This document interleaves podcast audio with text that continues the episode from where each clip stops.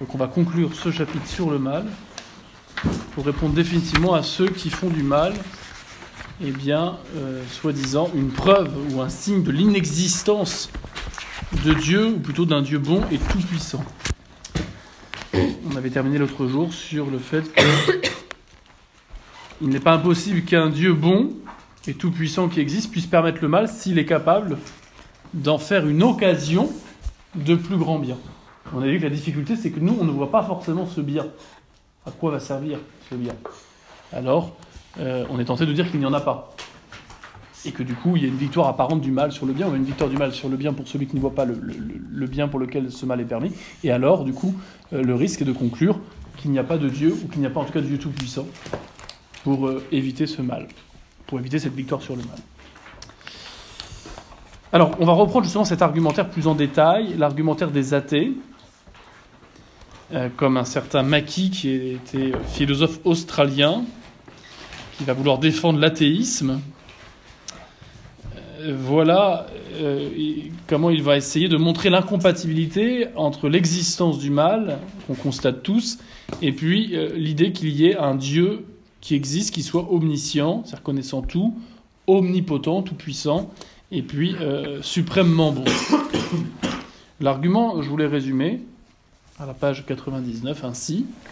Voilà comment il se présente. Si Dieu existe, alors il connaît tout, il est omniscient, il est tout-puissant, il est omnipotent et il est pleinement bon. Si Dieu est tout-puissant, alors il a le pouvoir d'éliminer tout le mal. Si Dieu connaît tout, alors il est certain qu'il sait que le mal existe. Si Dieu est pleinement bon, alors il désire éliminer le mal. Or, le mal existe. Si le mal existe, soit Dieu n'a pas le pouvoir d'éliminer tout le mal, dans ce cas-là, il n'est pas tout-puissant, soit il ne le sait pas, dans ce cas-là, il n'est pas omniscient, soit il ne désire pas éliminer tout le mal, dans ce cas-là, il n'est pas bon. Donc Dieu n'existe pas. Voilà l'argument qui est utilisé euh, par euh, les athées qui veulent faire du mal une preuve de l'inexistence de Dieu, ou plutôt d'un Dieu bon et tout-puissant. Car comme je le fais remarquer au paragraphe suivant, toujours page 99, euh, le but de cet argumentaire, c'est pas en soi directement de dire, enfin, la conclusion plutôt de cet argumentaire ne devrait pas de dire, ne devrait pas être que Dieu n'existe pas, mais ça devrait être de dire que bah, Dieu, s'il existe, il n'est ni bon ni tout puissant, ni ou qu'il n'est soit, ni bon, soit ni tout puissant, soit euh, pas omniscient. Vous comprenez? Hein L'argumentaire conclut au fait que si le mal existe, eh bien un Dieu bon, à la fois bon, qui désire tout mal, ou tout puissant, et tout puissant, qui peut l'éliminer, et connaissant que le mal existe, eh bien, un tel Dieu n'existe pas parce que ça semble incompatible avec sa puissance ou sa bonté qu'il laisse un mal qu'il connaît euh, exister. Donc l'argumentaire des athées devrait plutôt conclure non pas à une existence de Dieu, mais euh, au fait que Dieu n'est soit pas omniscient, il ne connaît pas que le mal existe, c'est pour ça qu'il ne veut pas l'éliminer, ou euh, il sait que le mal existe mais il ne peut pas l'éliminer, donc il n'est pas tout puissant, ou euh, ben, il peut l'éliminer, il sait qu'il existe, mais dans ce cas-là, il n'est pas euh, suprêmement bon parce qu'il ne désire pas éviter le mal. Voilà. Alors on peut déjà dire que donc c'est pas un argument valide pour dire que Dieu n'existe pas, et il se pourrait bien que Dieu, on peut concevoir peut-être qu'il n'est pas impossible qu'un Dieu existe sans être forcément tout puissant au point de pouvoir éliminer tout le mal. Pourquoi pas? Ce qui est sûr, c'est que la conception spontanée que quelqu'un a de Dieu, bah, c'est qu'il est tout-puissant. Et bon. Et omniscient. Et nous, nous avons démontré que c'était bien le cas à la suite des cinq voies concernant l'existence de Dieu. On avait dit que un Dieu qui est notamment l'être nécessaire, absolument nécessaire, qui explique l'existence d'êtres contingents, qui aurait pu ne pas être qui existe, bah, implique que cet être soit à la source de tous les autres êtres et qu'il soit donc euh, tout-puissant créateur et donc tout-puissant. Et puis on avait vu, euh, pareil pour la question de la, euh, pour la question de la, de la bonté de Dieu, hein, on avait, euh, souvenez-vous, dans la quatrième voie, on avait observé qu'il y avait des êtres plus ou moins bons et des êtres différents qui partageaient la bonté, ce qui supposait qu'il y ait une cause commune à toute la bonté des êtres, et cette cause, c'est la bonté même, c'est Dieu lui-même. Donc nous, on a démontré effectivement que Dieu, non seulement il existe, mais qu'il est tout puissant et qu'il est bon. Et indirectement, on a aussi démontré qu'il était omission, qu'il connaît tout, à partir du moment où tout ce qui existe, c'est grâce à lui que ça existe. Donc il connaît forcément ce qui existe. Parce que rien n'existe qui n'existe malgré lui. Pour vouloir que les choses existent pour qu'elles existent, Dieu doit les connaître. Car on ne peut pas vouloir ce qu'on ne connaît pas. Donc si tout, tout hors de, si tout ce qui est tout, si tout ce qui n'est pas Dieu existe par Dieu, alors Dieu connaît nécessairement toute chose. Parce que pour que ces choses existent, il faut qu'elles soient voulues par Dieu. Pour qu'elles soient voulues par Dieu, il faut que Dieu les connaisse. Alors on va critiquer, on va répondre à cet argumentaire qui semble euh, quand même gênant, parce que même si en rigueur de terme, eh bien, il n'exclut pas l'existence de Dieu, il exclut quand même l'existence du Dieu Tout-Puissant et, suprêmement bon dont on a parlé en conclusion des cinq voies et qu'on a démontré comme tel. Alors on va répondre à cet argumentaire en vérifiant chacune de ces affirmations. Donc euh, la première, euh, ben, encore une fois, elle n'est pas vérifiée. La deuxième, si Dieu donc euh, connaît tout, il est omniscient, il connaît tout mal, ça c'est vrai. Le mal existe, ça c'est vrai. Ce qui est contestable, c'est si le mal existe, soit Dieu n'a pas le pouvoir d'éliminer tout le mal, soit il ne sait pas si le mal existe, soit il ne désire pas éliminer tout le mal. Euh, alors ça, ça, effectivement, euh, on va en reparler, mais si le mal existe, donc soit Dieu n'a pas le pouvoir d'éliminer tout le mal, c'est une possibilité, mais ça ne s'impose pas nécessairement, soit il ne sait pas que le mal existe, ça voudrait dire qu'il ne connaîtrait pas tout, soit il ne désire pas l'éliminer. Alors on va vérifier si, si un Dieu vraiment tout-puissant est vraiment bon, a non seulement le pouvoir, mais le devoir d'éliminer le mal, pour vérifier si cette affirmation sont euh, sont absolument euh, exactes, ces affirmations concernant euh, la coexistence du mal et d'un Dieu tout-puissant et d'un Dieu absolument bon. voyez, l'affirmation sur laquelle Dieu Tout-Puissant a le pouvoir d'émettre tout le mal possible est vraie en soi. En revanche, l'affirmation sur laquelle si Dieu est pleinement bon alors il désire éliminer tout le mal, ça c'est discutable. Entre pouvoir et devoir, il y a une différence. C'est évident que si Tout-Puissant, il peut enlever le mal. Est-ce que c'est évident que s'il il est suprêmement bon, infiniment bon, euh, ils doivent enlever le mal? C'est différent. Car, on va le redire, mais pour éliminer tout le mal, ou même la possibilité même du mal, il faudrait que Dieu ne créât que des êtres qui n'aient pas de liberté. Qu'il ne créât que des marionnettes ou des robots qui obéissent au doigt à l'œil. Et cela constituerait en soi un moindre bien. Si on avait un monde sans être libre, avec que des robots, ça serait un monde moins parfait qu'avec des êtres bah, qui sont plus parfaits, les êtres qui ont une raison et une volonté libre. Mais c'est s'exposer au risque, effectivement, qu'ils usent mal de leur liberté et donc à ce que le mal existe. En fait, on peut, euh, euh, euh, dire que Dieu, en créant le monde, est un peu face à un dilemme, à un choix qui s'excluent l'un l'autre. Soit il choisit de créer des êtres libres tout en sachant les conséquences potentielles d'un libre arbitre qui serait mal utilisé, et tout en sachant que ces conséquences peuvent être catastrophiques. Donc soit il crée des êtres libres en sachant que cette liberté peut être mal utilisée et conduire à des catastrophes, comme à des crimes. Soit il choisit carrément de retirer à l'homme sa liberté, et dans ce cas il ne crée plus des hommes mais des marionnettes. Voyez? Il n'a pas, pas trop le choix. En ce sens qu'il ne peut pas, je vous, je vous rappelle, hein, on va le redire, mais que Dieu, dire que Dieu est tout-puissant, ça, peut dire ça veut dire qu'il peut faire tout ce que Dieu est posé. Dire que Dieu est tout-puissant, ça veut dire que Dieu peut faire tout ce qui est possible. Mais ça ne veut pas dire qu'il peut faire n'importe quoi, en ce sens qu'il peut faire quelque chose qui est contradictoire. Dieu ne peut pas faire que de 2 fasse 5. Dieu ne peut pas faire de ne plus exister. Dieu ne peut pas faire une pierre qu'il ne puisse pas transporter. Et Dieu ne peut pas faire qu'un cercle soit carré. Parce que c'est impossible. Parce que c'est contradictoire. Ça s'exclut l'un l'autre. Vouloir faire deux choses qui sont opposées en même temps, c'est pas une preuve de puissance et d'intelligence, c'est une preuve de bêtise et d'absurdité. En ce sens, donc, Dieu est face à ce dilemme, il ne peut pas vouloir à la fois des êtres libres et en même temps des marionnettes soit sont des êtres libres qui peuvent mal utiliser leur liberté et faire des crimes, soit ce ne sont pas des êtres libres, ce sont des marionnettes. Il ne peut pas faire les deux à la fois. Des marionnettes qui soient à la fois marionnettes pour pas faire le mal et en même temps libres pour euh, agir librement sans faire. C'est quelque chose qui s'exclut. En effet, si on pense vraiment qu'avoir des êtres qui ont une liberté, c'est un bien en soi, on est contraint alors d'affirmer que Dieu ne peut pas empêcher tous les maux de ce monde. Et ça contredit en rien, encore une fois, sa toute-puissance. Car la toute-puissance ne consiste pas à faire l'impossible, à faire tout ce qui est possible. La toute-puissance ne consiste pas à vouloir faire quelque chose, encore une fois, de contradictoire.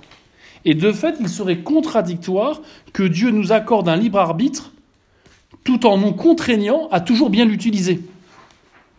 Il est impossible, en effet, de forcer quelqu'un à faire quelque chose librement. Je te force à être libre et à faire ce que tu fais librement. Maintenant, tu me forces. Je suis plus libre. Et c'est contradictoire. Comme la toute-puissance, c'est pas de faire quelque chose contradictoire, et eh bien, c'est pas une preuve d'impuissance de Dieu que euh, de créer des êtres libres qui, malheureusement, peuvent mal utiliser leur liberté. si Dieu empêche un criminel d'agir, ce dernier ne sera pas libre. En revanche, s'il laisse ce potentiel criminel, cet homme libre, alors Dieu ne peut pas l'empêcher de mal agir, de commettre son crime. Alors on me dirait si, il pourrait, parce qu'il pourrait intervenir au dernier moment. Il veut planter son couteau dans le cœur de la vieille grand-mère pour récupérer tout son argent. Mais ça n'aurait pas de sens dans ce cas-là. Encore une fois, euh, d'enlever ce qu'il a donné. À partir du moment où il donne la responsabilité des actes que l'on pose en connaissance de cause, s'il intervient à chaque fois pour retirer la liberté à la personne qui s'apprête à commettre un acte mauvais, alors il se contredit. Il n'accepte pas les conséquences, encore une fois, logiques de ce don de la liberté, qui implique non pas que nous l'utilisions mal, mais que nous puissions en abuser et que nous l'utilisions ainsi mal. Encore une fois, hein, c'est pas celui qui a reçu des jambes articulées de son médecin après avoir été amputé pour retrouver la marche qui est responsable de, la même personne qui, avec ses jambes articulées, va faire un casse ou va sauter du quatrième étage. On a des jambes, qu'elles soient naturelles ou articulées, elles sont faites soit pour marcher, soit pour courir, pas pour faire un casse ou pour jeter du quatrième étage. Mais, à partir on vous donne des jambes, bah, on ne peut pas vous empêcher de mal, de, mal les utiliser. Alors vous me direz, oui, c'est bien joli ce que vous nous dites, monsieur l'abbé, mais ça, ça marche peut-être pour le mal moral, qui est lié à l'abus de liberté de telle ou telle personne qui décide d'abuser de, sa liberté et de le mal utiliser, donc de, faire le mal. Mais que faites-vous des tremblements de terre? Que faites-vous des catastrophes naturelles? Que faites-vous des tsunamis? Que faites-vous du réchauffement climatique? Euh, Si tant est que celui-ci euh, existe vraiment. Euh, eh bien, ce mal qu'on appelle, souvenez-vous, le mal naturel, euh, ce mal qu'on appelle le mal naturel, euh, lui aussi est un argument utilisé donc par les athées pour euh, en faire une objection contre Dieu. Voilà ce que dira l'athée. Je conçois bien que Dieu ne puisse pas empêcher les maux liés à notre libre arbitre. En revanche, je vois mal comment Dieu pourrait laisser le mal naturel se développer. Les cancers, les handicaps, les tremblements de terre, puisqu'en l'occurrence, il n'y a pas de contradiction à empêcher de tels maux. Dieu pourrait faire un miracle à chaque fois qu'il y a quelqu'un qui a un cancer, par exemple. Ou Dieu pourrait très bien euh, euh, donner un don particulier qui fait qu'on ne souffrirait pas, qu'on n'aurait pas. Mais on sait que c'était le cas par la, par la foi, on sait que c'était le cas avant le péché. Mais là, on n'en parle pas puisqu'on est en apologétique. Mais enfin, voilà, l'objection de l'athée, c'est-à-dire si Dieu est tout-puissant, il pourrait au moins nous éviter de souffrir dans notre corps. Au moins, euh, il nous aurait évité le mal physique, le mal naturel. Alors là, on doit effectivement reconnaître que la réponse qu'on a fait sur l'abus de la liberté ne marche pas directement euh, pour euh, expliquer l'existence du mal physique. Euh, ça marcherait pour celui justement qui a la foi parce qu'on sait que cette liberté, mal utilisée par nos premiers parents, ayant conduit au péché originel, a eu pour conséquence le retrait de ces dons que Dieu avait faits qui faisaient que nous, que nous ne devions pas mourir ou pas souffrir. Mais ça, on ne peut pas répondre cela à l'athée puisque, encore une fois, il n'est pas censé être encore croyant. Donc le péché originel, il ne connaît pas. En revanche, on peut dire que si Dieu ne veut pas le mal en soi, il a pu le permettre pour en tirer un plus grand bien. La question, c'est quel est ce plus grand bien? Car encore une fois, on ne le voit pas toujours. Et pour le mal physique, c'est parfois plus difficile que pour le mal moral. Un tsunami qui engloutit 300 euh, 000 personnes qui meurent, on ne voit pas directement le plus grand bien. S'il est facile de, de concevoir, vous voyez, euh, cela dit, parfois on le voit.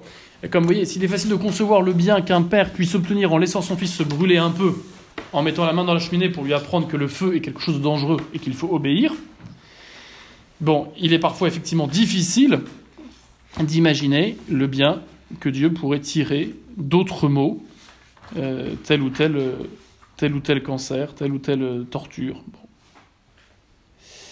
Alors là, la thé dira, si Dieu existe, alors il ne peut pas permettre un mal injustifié, car il y a beaucoup de cas où on ne voit pas le bien pour lequel Dieu permet tel ou tel mal. Parfois on le voit, on tire une leçon, on a une petite maladie de rien du tout, mais on n'est pas bien du tout, bah on se dit, bah voilà, je serai plus humble, je ferai plus attention aux, aux, malheureux qui sont à côté de moi.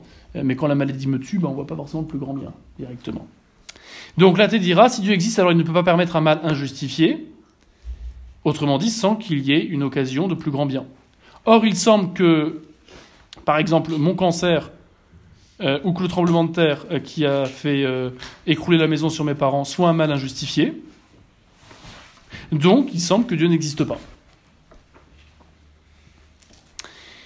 Alors, on pourrait réfuter cet argument en contestant simplement que Dieu n'est pas de bonne raison pour permettre un mal, quel qu'il soit, même si, nous ne voyons pas la raison pour laquelle il permet. C'est parce que nous ne voyons pas la raison pour laquelle il permet tel ou tel mal que cette raison n'existe pas. Cette raison, ça peut être l'opportunité de réaliser des actions particulièrement louables. C'est sûr que suite à un tremblement de terre terrible, bah, vous allez avoir des pompiers héroïques qui vont aller sous les décombres, parfois risquer leur vie pour aller chercher des gens. Il n'y aurait pas de pompiers héros s'il n'y avait jamais d'accident ou ou de catastrophe naturelle. Ça peut nous permettre de développer euh, des vertus, d'être témoin ou d'être victime de tel ou tel mal physique. La compassion, la générosité, le détachement euh, des choses superflues.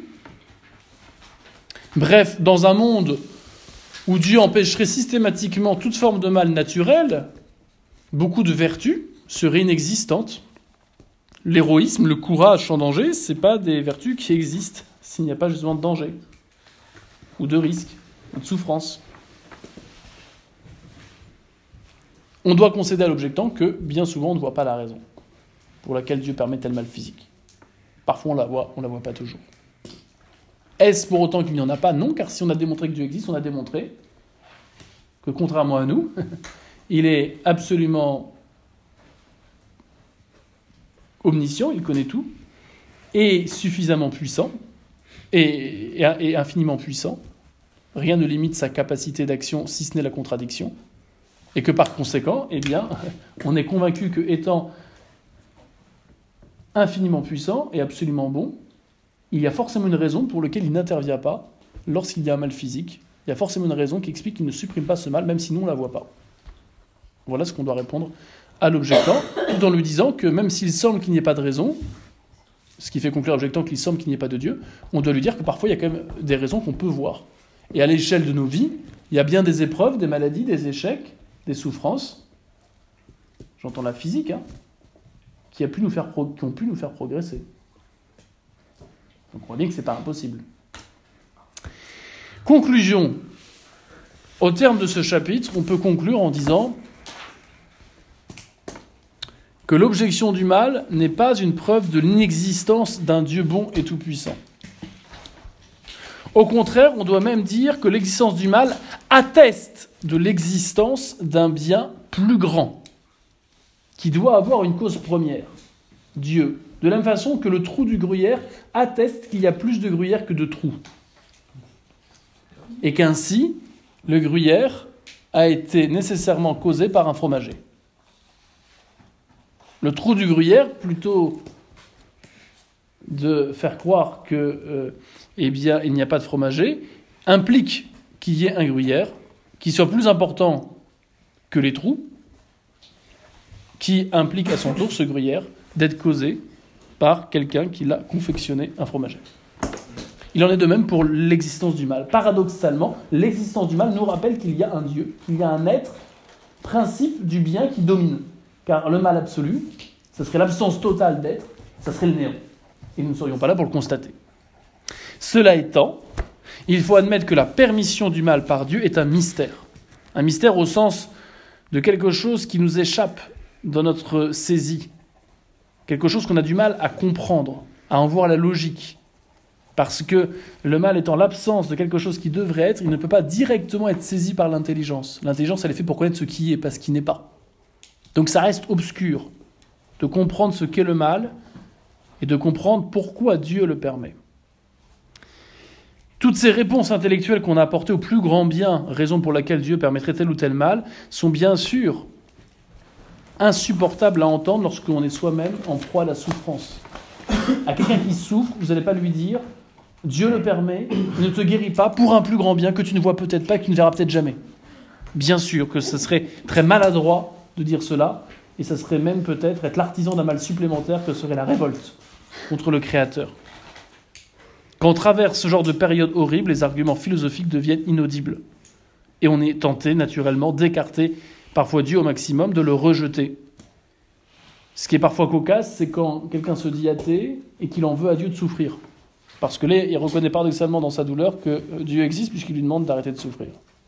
Cela étant, ne nous risquons pas un dialogue ou un discours abstrait et rationnel lorsque quelqu'un souffre, cela est entendu. Et pourtant, rappelons à celui qui avait la certitude que Dieu existe que cela n'a pas changé parce qu'il souffre.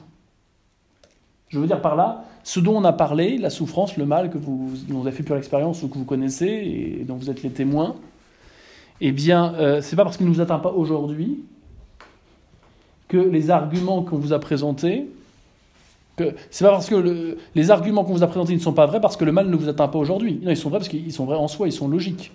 Il y a juste qu'aujourd'hui, comme vous ne souffrez pas directement, en tout cas pas au point de plus pouvoir réfléchir, eh bien, euh, la réponse rationnelle ne vous pose pas de problème.